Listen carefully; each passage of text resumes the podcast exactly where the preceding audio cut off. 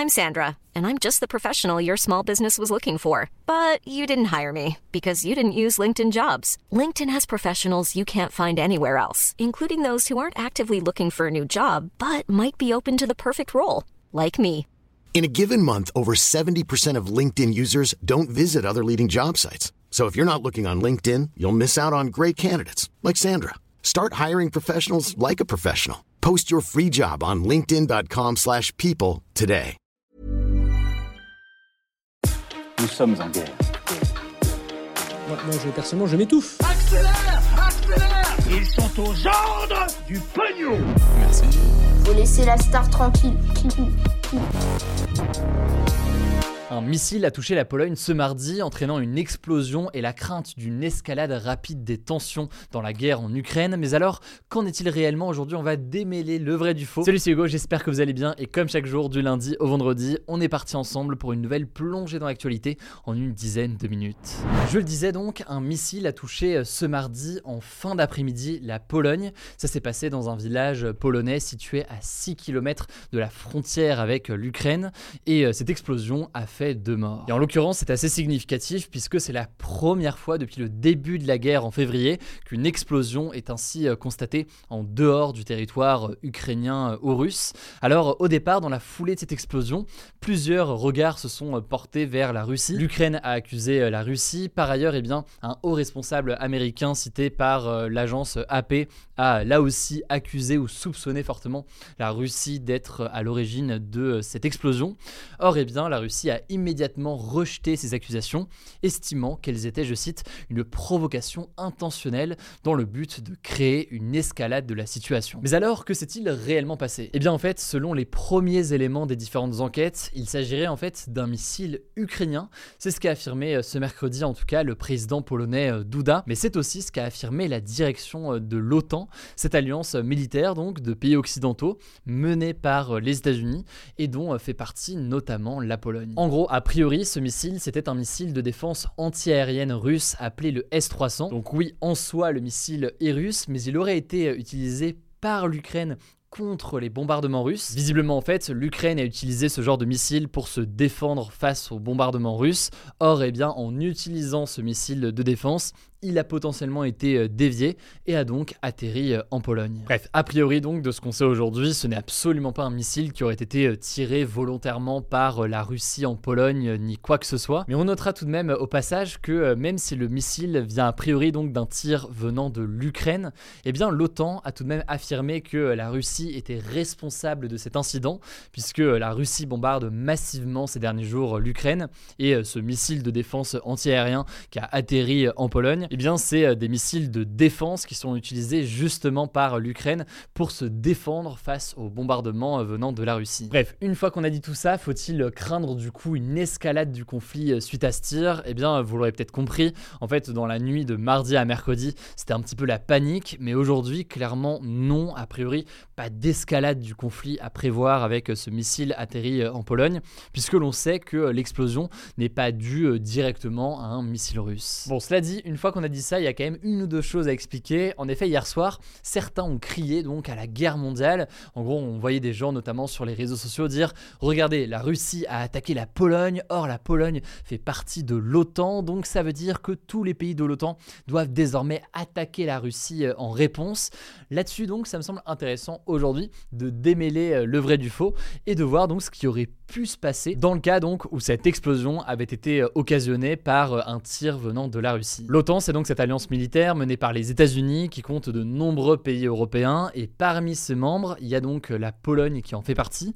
Vous avez peut-être entendu parler ces dernières heures parler des articles 4 et 5 du traité de l'Atlantique Nord.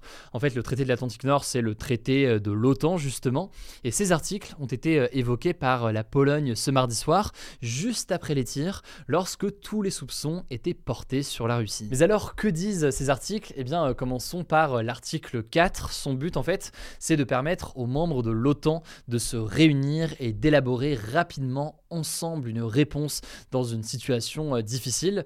Euh, donc ça peut être une décision ou alors une action face à une éventuelle menace. Par exemple, la Turquie y a eu recours en 2003 en raison de la guerre en Irak à l'époque. Et suite à ça, suite à l'utilisation de cet article 4, eh bien l'OTAN avait adopté euh, des mesures pour défendre justement la Turquie qui fait partie de l'OTAN. Ça c'est donc pour l'article 4 de l'OTAN. Ensuite, l'article 5, il est utilisé dans des situations qui sont beaucoup plus graves. En fait, c'est cet article qui dit qu'une attaque armée contre un pays membre de l'OTAN doit être considérée comme une attaque dirigée contre tous les pays de l'OTAN. C'est donc ce fameux principe de défense collective de l'OTAN. En gros, si jamais vous en prenez à un pays de l'OTAN, eh bien tous les pays de l'OTAN peuvent répondre derrière. Et ça peut être donc une riposte militaire. Et en cas d'attaque de la Pologne par la Russie, suite à cet article 5, donc il y aurait pu avoir une riposte militaire des pays membres de l'OTAN contre la Russie. Mais il faut bien comprendre que cette riposte euh, prévue par la l'article 5, c'est pas forcément une riposte militaire, ça peut être aussi euh, par exemple une riposte financière avec des sanctions financières euh, supplémentaires par exemple contre la Russie. A noter euh, au passage pour votre info que cet article 5 du traité de l'OTAN a été activé une seule fois.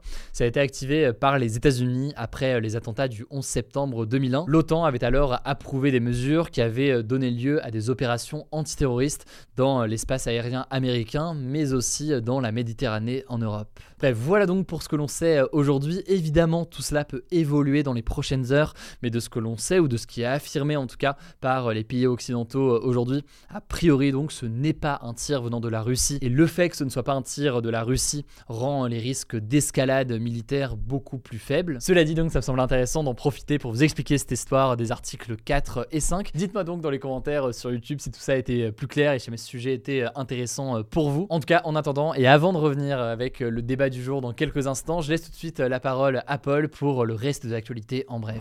Merci Hugo, salut à tous. On commence avec cette première actu aux États-Unis. Ça y est, c'est officiel, l'ex-président américain Donald Trump est candidat à l'élection présidentielle américaine de 2024. In order to make America great and glorious again, I am tonight announcing my candidacy for President of the United States.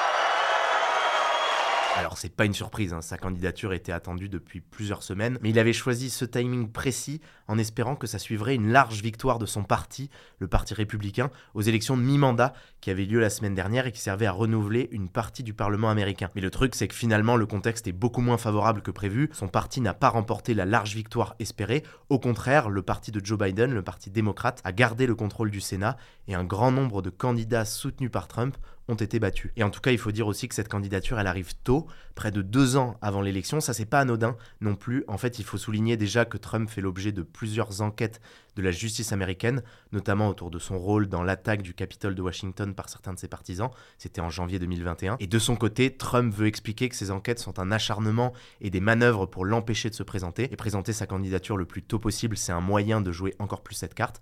Ensuite, présenter sa candidature très tôt, ça permet aussi de couper l'herbe sous le pied, entre guillemets, de certains autres candidats du Parti républicain qui souhaiteraient se déclarer à l'élection présidentielle. Trump veut ainsi donner l'impression qu'il est la seule alternative crédible à Joe Biden du côté républicain.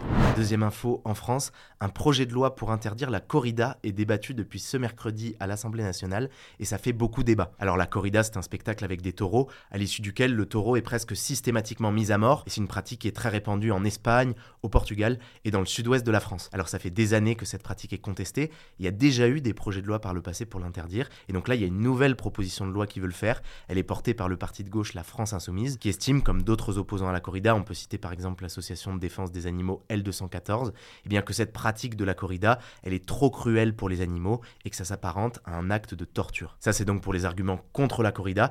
A l'inverse, les défenseurs de la corrida estiment que cette pratique fait partie de l'identité de certains territoires du sud-ouest, qu'il faut la conserver, qu'elle est à l'origine d'emplois dans ces régions-là. Et ils disent aussi que les taureaux de corrida sont une race spécifique de taureaux qui sont élevés pour cette pratique et que si la corrida disparaissait, eh bien cette race risquerait aussi de disparaître. Et en plus, selon eux, ces taureaux de corrida, ils vivent plus longtemps et dans de meilleures conditions les taureaux d'élevage destinés à la production de viande. Alors ceci dit, cette loi pour interdire la corrida, elle a selon les observateurs assez peu de chances d'être adoptée, notamment parce que le gouvernement prévoit de voter contre. Troisième actu, ça concerne l'espace. La NASA a réussi ce mercredi matin le lancement de sa nouvelle méga fusée vers la Lune dans le cadre de son programme Artemis. Alors ce lancement, je ne sais pas si vous vous en souvenez, il devait initialement avoir lieu fin août, mais il avait été annulé au dernier moment à cause d'un problème technique. Et c'est un gros événement parce qu'il s'agit de la fusée la plus puissante jamais construite par la NASA. Et cette fusée, elle doit permettre à la NASA d'envoyer à nouveau des astronautes sur la Lune en 2024, qui est quelque chose qui n'a plus été fait depuis 1972, donc depuis 50 ans. Et là donc, il s'agit d'un premier voyage test, il n'y a personne à bord, l'idée c'est de vérifier que tout fonctionne bien, de collecter plein d'infos pour les futurs voyages habités. La fusée va faire le tour de la Lune en fait sans y atterrir. Le voyage devrait durer 25 jours si tout va bien. Quatrième info, ça concerne la Coupe du Monde de foot au Qatar.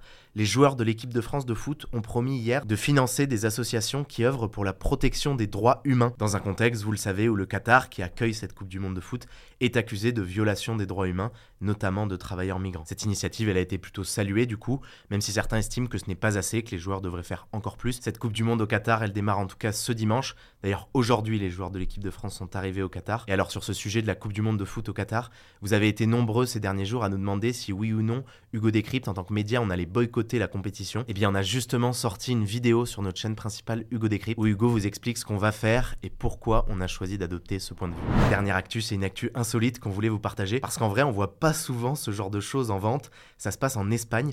Un village abandonné entier est à vendre au prix de 260 000 euros. Pour vous donner une idée, à ce prix-là, à Paris, vous pouvez à peine acheter un appartement de 25 mètres carrés. Et là, en l'occurrence, vous avez donc 44 logements, un hôtel, une église, une école et même une piscine municipale. Alors sur le papier, ça fait rêver, mais il y a deux mais. Déjà, bon courage pour les travaux, parce que selon les estimations, il y a plus de 2 millions d'euros de travaux à faire. Et ensuite, bon courage pour convaincre des gens d'aller avec vous dans ce village, car c'est assez paumé, à la frontière avec le Portugal. En fait, ce village, il avait été construit dans les années 50 par une entreprise qui exploitait un barrage juste à côté pour loger ses ouvriers à côté du barrage, sauf qu'aujourd'hui, le barrage ne fonctionne plus et le village a été abandonné. Alors, petit update qui est tombé plus tard dans la journée, si vous étiez intéressé, bah c'est déjà trop tard. Le village a trouvé preneur, ça y est. C'est un Espagnol qui finalement va l'acheter pour 300 000 euros. Il veut en faire un espace de tourisme rural. On verra si ça marche. Voilà, c'est la fin de ce résumé de l'actualité du jour. Évidemment, pensez à vous abonner pour ne pas rater le suivant, quelle que soit d'ailleurs l'application que vous utilisez pour m'écouter. Rendez-vous aussi sur YouTube et sur Instagram pour d'autres contenus d'actualité exclusifs. Écoutez, je crois que j'ai tout dit. Prenez soin de vous et on se dit à très vite.